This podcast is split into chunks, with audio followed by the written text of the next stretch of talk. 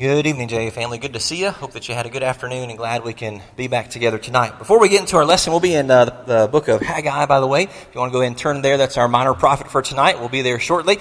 Uh, want to uh, remind everyone or let everybody know you probably saw in the bulletin today, uh, if you took a look at that or maybe up on the screen, uh, the uh, Love Where You Live weekend. It's a service weekend that's coming up at the end of April. It's April 23rd and 24th. I want to tell you a little bit about it. We'll probably make a bigger deal about it next Sunday morning to let everybody everybody to kind of know what's going on. But it is a, a service weekend where on that Saturday, April 23rd, uh, and also that Sunday afternoon, April 24th, we're going to have a number of service projects.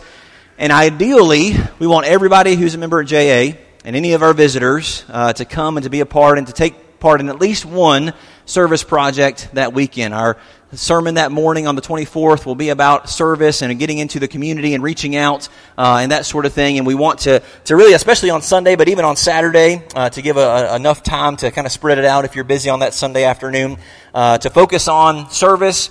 Uh, on that Sunday, we'll have a quick meal in the fellowship center uh, following that, and then we'll all head out to uh, various service projects. So I, I, need a little bit of help.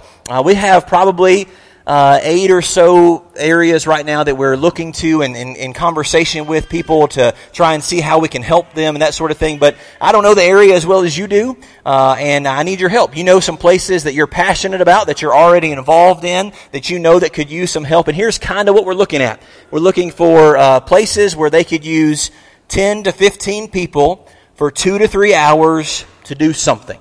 Okay? 10 to 15 people, two to three hours to do something. It is good and, and fine and, and great even for us to, to help each other out, and there will be some internally focused uh, service projects but primarily we want this, these to be community outreach efforts, okay? People who are not associated with uh, Jefferson Avenue uh, necessarily, okay? So we've got some, uh, we're going to do the children's home. Uh, there's a foster closet here in town that we're going to do. Uh, we've reached out to some schools, perhaps if they need us to, you know, paint a hallway or clean out a flower bed or something along those lines, those types of activities. But if you know of uh, a group, a service group, an organization, just some individuals who could use some help in any number of ways, uh, we need to know that. And it may not be that we necessarily get to yours this time, but if you'll tell us about it, we'll know about it in the future. And if we do this event or a similar event, or if we're just looking for a, a service project to do, maybe the youth group or the congregation as a whole is looking for some sort of service projects, we'll have that contact information. So if you know of a place like that, and I know you do,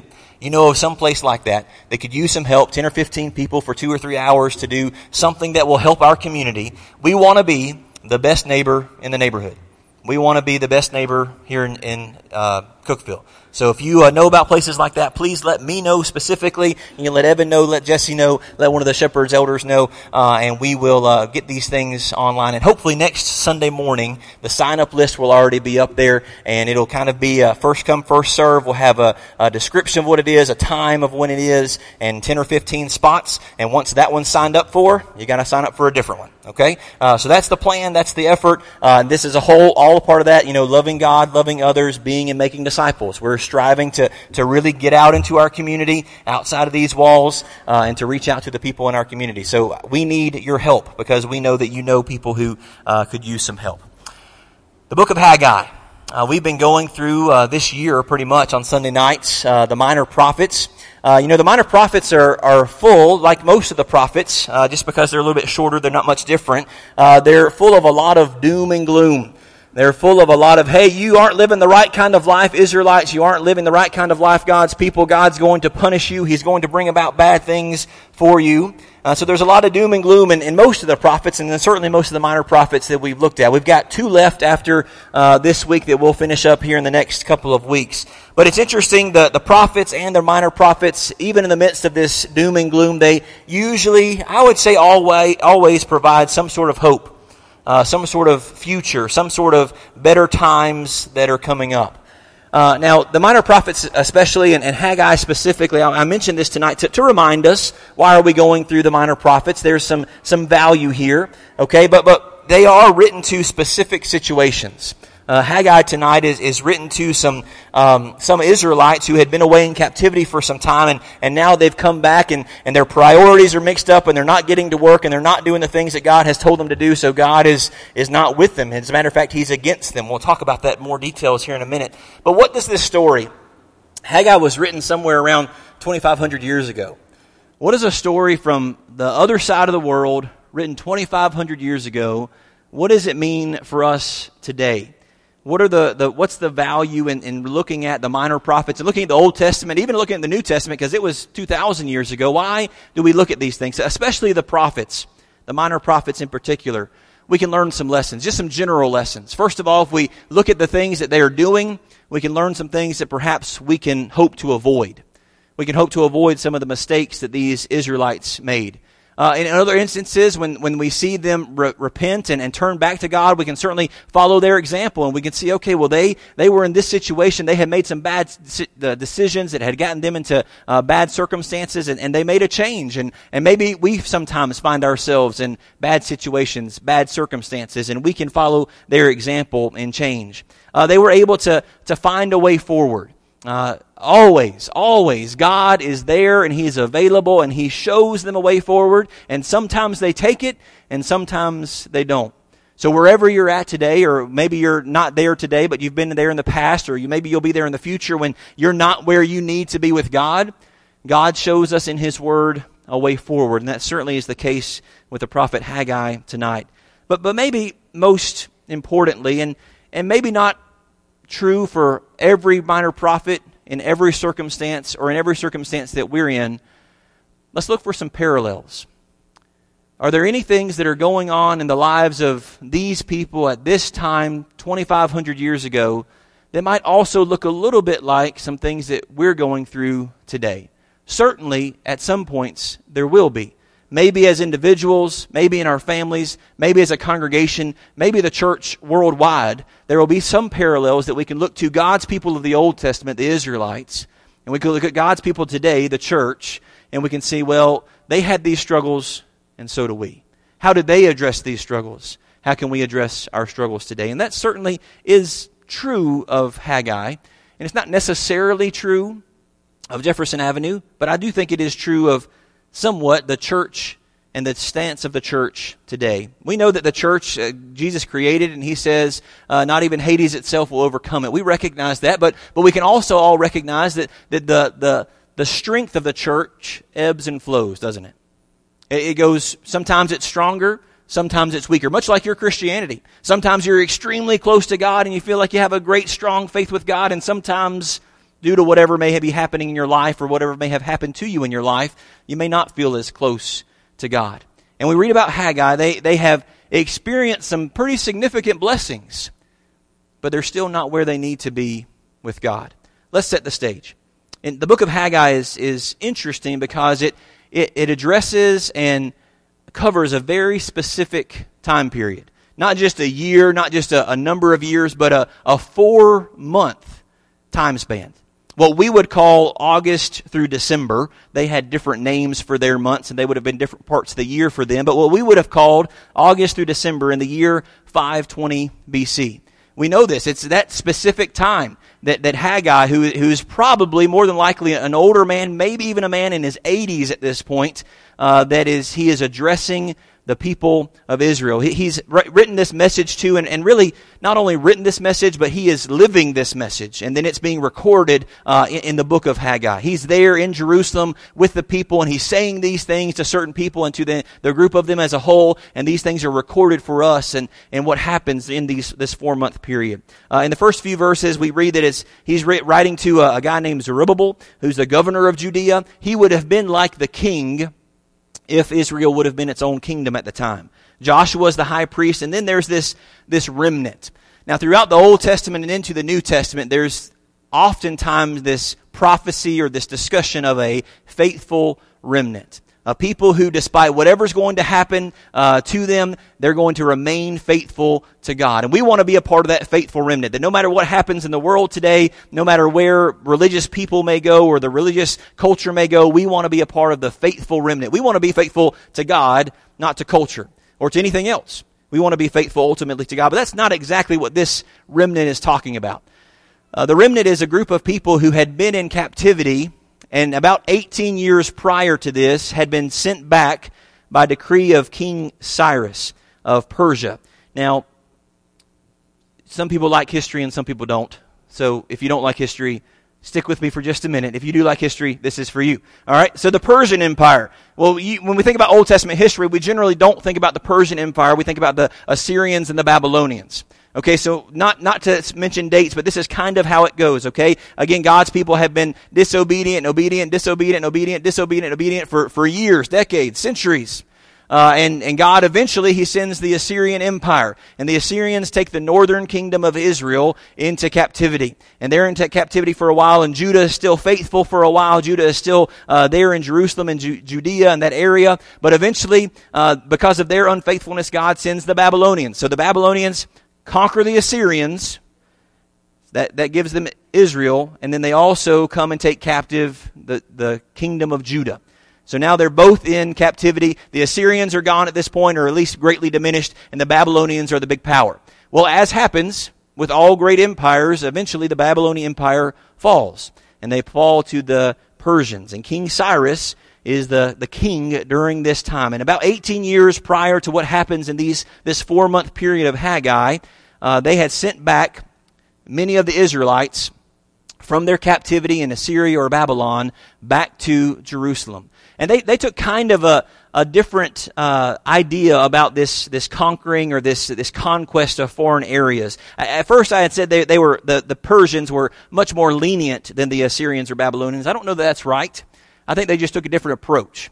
Uh, you know, the remember what happened with the Babylonians and the Assyrians? They took the best of the best. They took the brightest. They took the smartest. They took anybody of the royal court, and they took them over to uh, to Babylon and to, to Assyria. That's how we read about Daniel and Shadrach, Meshach, and Abednego. Those that's how they, they got there.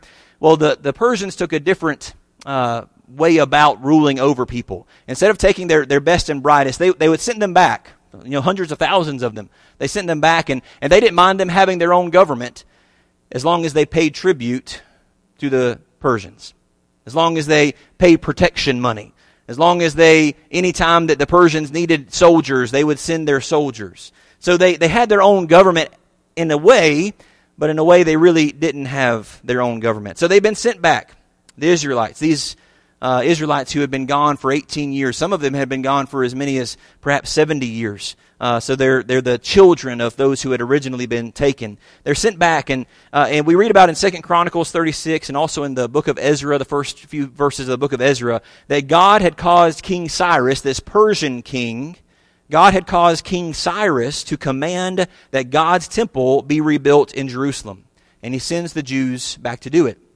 Now that's interesting. We don't generally again think of God interacting with, with foreigners uh, people who are not Jewish in the Old Testament. But time and time again, in various ways, he does deal with people who are not his people and brings them to, to do things that will help him. So King Cyrus makes this decree.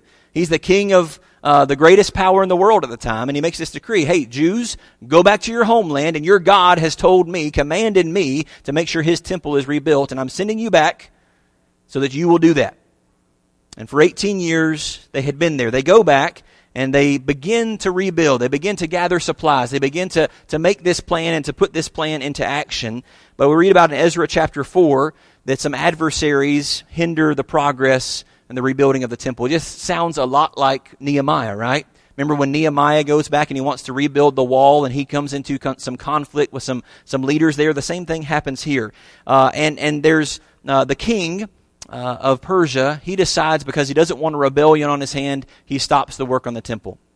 But then we read in Ezra, Ezra chapter 5 again that uh, Haggai, who we're talking about tonight, and Zechariah, uh, they prophesy in Jerusalem and the work resumes. And this sets the book up of Haggai. So let's read in Haggai chapter 1, verses 1 through 5. Haggai chapter 1, verses 1 through 5. Again, uh, a number of years after they've been sent back uh, to rebuild the temple, and they haven't done it yet. That's where we're at right now. Haggai chapter 1, verses 1 through 5.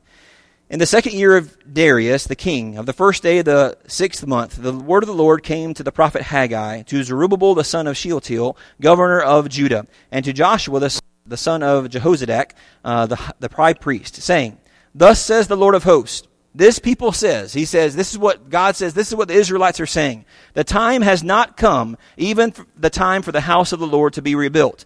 Then the word of the Lord came to Haggai the prophet, saying, Is it time for you yourselves to dwell in paneled houses, while this house, my house, lies desolate? Now therefore, thus says the Lord, and here is the, the, the summation, if you were to think about Haggai and his message to the Israelites, he says, Consider your ways. Consider your ways. 18 years after God had used a foreign king, a pagan king, to send his people back to their homeland after they'd been in captivity for decades, specifically for the purpose of rebuilding the temple, the house of God, 18 years. And what do the people say? In verse 2, God says the people's mindset of Israel, it's not time yet. It's not the right time. God sent them back for the specific purpose of rebuilding the temple, but they made up their mind, no, God, that's not the best idea. And for 18 years, apparently. Maybe it's because of political pressure or military pressure or laziness or we don't know exactly why, but they have made up their mind it's not the right time yet. But notice again what God says in verse 4. He says, Is it time for you yourselves to dwell in your paneled houses while this house lies desolate? Now, why is the word paneled there? Uh, why doesn't it just say, Is it time for you to live in your houses while this house lies desolate? Well, the, the inference here is that these aren't just, they've all had dwellings, but now they've got really nice dwellings. They've, they've really spruced them up. They have, you know, made some upgrades. They've done some remodeling to their houses. Their houses are looking nice. But God, God's house, the temple of God, lies desolate. And he says to them, You need to consider your ways. And in verses 6 through 8, he tells them the consequences of their priorities. They've, they, have they have put up their priorities upon their own houses, upon their own comfort, upon their own niceties, and totally, totally neglected the house of the Lord, totally neglected their religion. Look at verses 6 through 8. You have sown much, but harvested little. You eat, but there is not enough to be satisfied. You drink, but there is not enough to become drunk. You put on clothing, but no one is warm enough. And no, and he who earns, earns wages to put in a purse with holes. Thus says the Lord of hosts. Consider your ways. Go up to the mountains, bring wood, and rebuild the temple, that I may be pleased with it and be glorified, says the Lord. He says, Listen, because you have had mixed up priorities and you focused on the wrong things and you haven't done the one thing that I sent you back to do, because of that, it's affecting your entire life. You sow, you eat, you drink, you clothe yourself, you earn, but it isn't satisfying. It's not enough. I love that phrase that he says you, you put money into a purse with holes in it. Have you ever felt that way? There's too much month and not enough paycheck. Have you ever felt that way? Have you ever gone to pay for something and didn't have your billfold or your purse with you? And you're like, oh no, how am I supposed to pay for this? That's kind of how they're feeling. They're putting, uh, they're putting forth tons of effort, no doubt, into their own priorities, but it's not satisfying. It's not enough. Their lack of spiritual priority has affected every aspect of their life. Are there any parallels in our lives? Are there any things that when we fail to focus on our spiritual life, that it affects other parts of our lives? Consider your ways, he says. Why is this happening? Again, because you haven't completed the work, aren't even committed to completing it. Remember, they say the time's not right yet. They, they know it's there. They, they walk by the temple probably frequently. They recognize it's desolate. It's in ruins. It's been destroyed. The, the temple of Solomon lies in ruins, and they know it needs to be rebuilt. But they do nothing about it. Now, here in Haggai, it's talking about the temple. But could we make parallels to other things in our lives? Could we make parallels to the fact that the New Testament says that what's the temple of God today? Your body, right? We are the temple of God. And, and when we're thinking about not necessarily our, our physical body, but if we think about our spiritual lives, if we think about, uh, you know, that, that holy sacrifice that Romans 12, 1 and 2 talks about, that our, our daily life is a living and holy sacrifice. And are, are we focusing on our spirituality? Are we focusing on our spiritual life? Are we focusing on our faith at all? Or are we failing to do that and focusing instead on other things? Could the temple today maybe not be the, the house of the Lord, certainly not the church building, because the temple is not, the church building is not the house of the Lord. The, the church is, the people are, you are. God dwells within you with His Spirit. But could it be your commitment? Could it be your spiritual maturity? Could it be our, our, con, our uh, commission that God has told us to do to go and reach the lost? Could it be our, our efforts in our community uh, to reach those? God is not only not for them in Haggai, it says that He's against them. Notice what it says in verses 9 through 11. You look for much but behold, it comes to little. When you bring it into your home, I blow it away. Why? Why are these things happening? declares the Lord of hosts. Because of my house which lies desolate, while each of you runs to his own house. Therefore, because of you, the sky has withheld its dew and the earth has withheld its produce. I called for drought on the land and, and on the mountains and on the grain and on the new wine, on the oil and on the ground uh, produ- produces, on men, on cattle, and on all labor of your hands. So again, he says that, that not only is, is God not for them, he's not apathetic towards them, he's against them. Again, if it's, it's easy, um, it's easier to be a Sunday and Wednesday Christian than it is to be a Christian every day, isn't it? It's easier for us to act like Jesus when we're around each other, and a lot harder for us to act like Jesus when we're not around people who think like us, who act like us, who believe the same things that we do. Their lack of commitment in Haggai, their mixed up priorities, had landed them where they were. They were a, a, a nation, a group of people who had not been blessed. And, and I don't want to think about it necessarily from, from a national perspective, though, though certainly God uh, brings good on the just and the unjust and sends rain on the righteous and the unrighteous. We, we recognize that, that. But God also holds us accountable for our actions, that we suffer the consequences of our actions. And that's true individually and, and in every group. But what I want us to really think about is, is what about what about you? What about in your life? What are the most important things in your life? You know, the way that we can often measure what's most important in our lives is what we spend the most time on. What do you spend most of your time on? Again, I think we've talked about this idea before, but for many of us, we probably waste a lot of time, don't we? On our phones, TV, YouTube, things like that. Things that they're really they're for our pleasure and we enjoy them, but ultimately they don't do very much good, do they? Where are your priorities at? Where are your priorities on your spiritual relationship with God? Notice in verses 12 through 14 the results of repentance. Again, he provides a way forward. Verses 12 through 14. Then Zerubbabel the son of Shealtiel and Joshua the son of Jehozadak, the high priest, with all the remnant of the peoples, obeyed the voice of the Lord their God and the words of Haggai the prophet, as the Lord their God had sent him. And the people showed reverence for the Lord. Reverence for the Lord. They considered him important, is what that means. Verse 13. Then Haggai, the messenger of the Lord, uh, spoke by the commission of the Lord to the people, saying, I am with you, declares the Lord. So the Lord stirred up the spirit of Zerubbabel, the son of Shealtiel, the governor of Judah, and the spirit of Joshua, the son of Jehozadak, the high priest, and the spirit of all the remnant of the people, and they came and worked on the house of the Lord of hosts, their God. It's, there's so many good things there, but repentance leads to God being with them. Uh, that's what uh, Haggai says. But also notice that, that God stirred the spirit of the people. Uh, it, again, very similar to what it says in Nehemiah, where the people had a, a mind to work. What we need to recognize and realize is that we have to make sure that we're focusing on God. And I know that we, we know that. Uh, I, I've probably shared this with you before, but when I think about focusing on God, this is always what comes to my mind. I went to, to camp as a kid. I don't remember how old I was, probably 16, 17, 18 years old. Uh, and there was a skit that was done, and it was simply focused on God. And it started out with you know kind of two people up there, and the kind of the story in the skit was that one guy was a Christian, the other guy wasn't a Christian, and it was focus on God, focus on God, focus on God. So he helped, shared the gospel with him. He said, "All right, this is what you do: you focus on God, focus on God, focus on God." And then in the skit, there would be various things that would come by to distract. Okay. Again, these are two guys. This is Bible camp, so there'd be a pretty girl that would come by. And instead of focus on God, it was focus on the girl, right? And he said, no, no, no, focus on God, focus on God. So we had to, to, to reframe this guy every time the, the distraction would come by. There'd be, a, again, a pretty girl. There'd be money. There'd be clothing. There'd be any number of things that would come by to distract us from focusing on God. Isn't that true in your life? What does Satan use? Sometimes maybe not even bad things to distract you from God to get you to think about anything but God.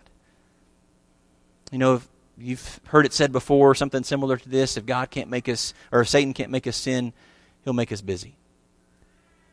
Life is busy today, isn't it? There's so much stuff to do, things to handle, places to go, and people to see, and, and all of that. Where are your priorities at today? God being with them in the book of Haggai allows them to complete the temple. You can read that in the book of Ezra, and, and we can see that, that God not only turns from being against them, but he turns back and he's for them again. God wants them to succeed. You read about that in Haggai chapter 2, verses 17 through 19. Tonight, what's the lesson for us? What's the lesson for us to take a, a, from a, a, an event that happened in a four month period 2,500 years ago? Simple questions. What has God asked us to do? Maybe even more personal, what has God asked you to do as a Christian? Having the answer to that, the next question is what are you doing? And do those two things match up? What has God asked you to do? And what are you doing? And what does that tell you about your priorities? And if your priorities are right, or if your priorities are not right, is God with us? And saying, saying nothing at all about past experiences or past efforts or uh, successes or failures of the past decades or centuries. This is the idea that the, the elders here and the ministry team are, are thinking about when we think about this idea of loving God, loving others, being and making disciples. What are our priorities? There's lots of things that we can do, lots of good things that we can do. But what does God say in His Word are the most important things? Love God, love others, follow Jesus, and help others follow Jesus. So, as a congregation, what are we doing? What has God asked us to do? And what are we doing? And what does that say about our priorities? As a Christian in your life, when you go to work tomorrow, when you go back to school tomorrow, when you go to college tomorrow, when you go uh, home with your kids tomorrow, tonight, what has God asked you to do? And what are you doing? And do you need to make a change? And if you do, God has allowed you tonight this opportunity, not so much to come forward and let us know, though you're welcome to do that if you need help. We want to be here for you as your family. But God's allowed you this moment to look into your life and to see how does my life match up with what God expects me to do? And what changes do I need to make? Let's pray. God, we come to you tonight and we are uh, your people who, who don't always follow you very well. Uh, don't always follow you consistently, don't always follow you wholeheartedly. Uh, sometimes we're just distracted and sometimes we take our mind off of you. Uh, Lord, we thank you for the, the story told in the book of Haggai about your people some 2,500 years ago that had done the same thing, had taken their mind far from you uh, to places where they thought of only themselves rather than you. Lord, if that's true of our life, help us to recognize it. If that's true of a, a part of our life, any part of our life, help us to see that. And Lord, help us to set our priorities in a better way, to focus on you no matter what distractions may come our way. Lord, help us to be there for each other, to renew our focus, and to help us to take our eyes off of things that aren't of you and to put our eyes on things that are of you, God. Lord, we thank you for this church. We thank you for the, uh, the, the centuries, the decades upon decades of uh, work that people that have been a part of this group of believers have done for you.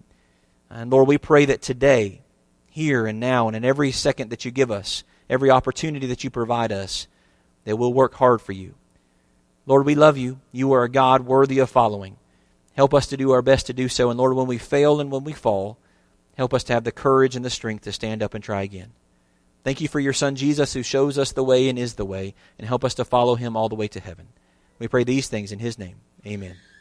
Now, tonight in your life, if you know that your priorities aren't where they need to be, make the change. Uh, and if you need to, to come forward and let us know those things so that we can help you in any way, we want to do that, not with any judgment at all, but recognizing I need help, you need help, we all need help. There are no perfect people in this building, but there is a perfect God who we strive to follow. And if you need help doing that or have any other needs tonight, we invite you to come as we stand and sing.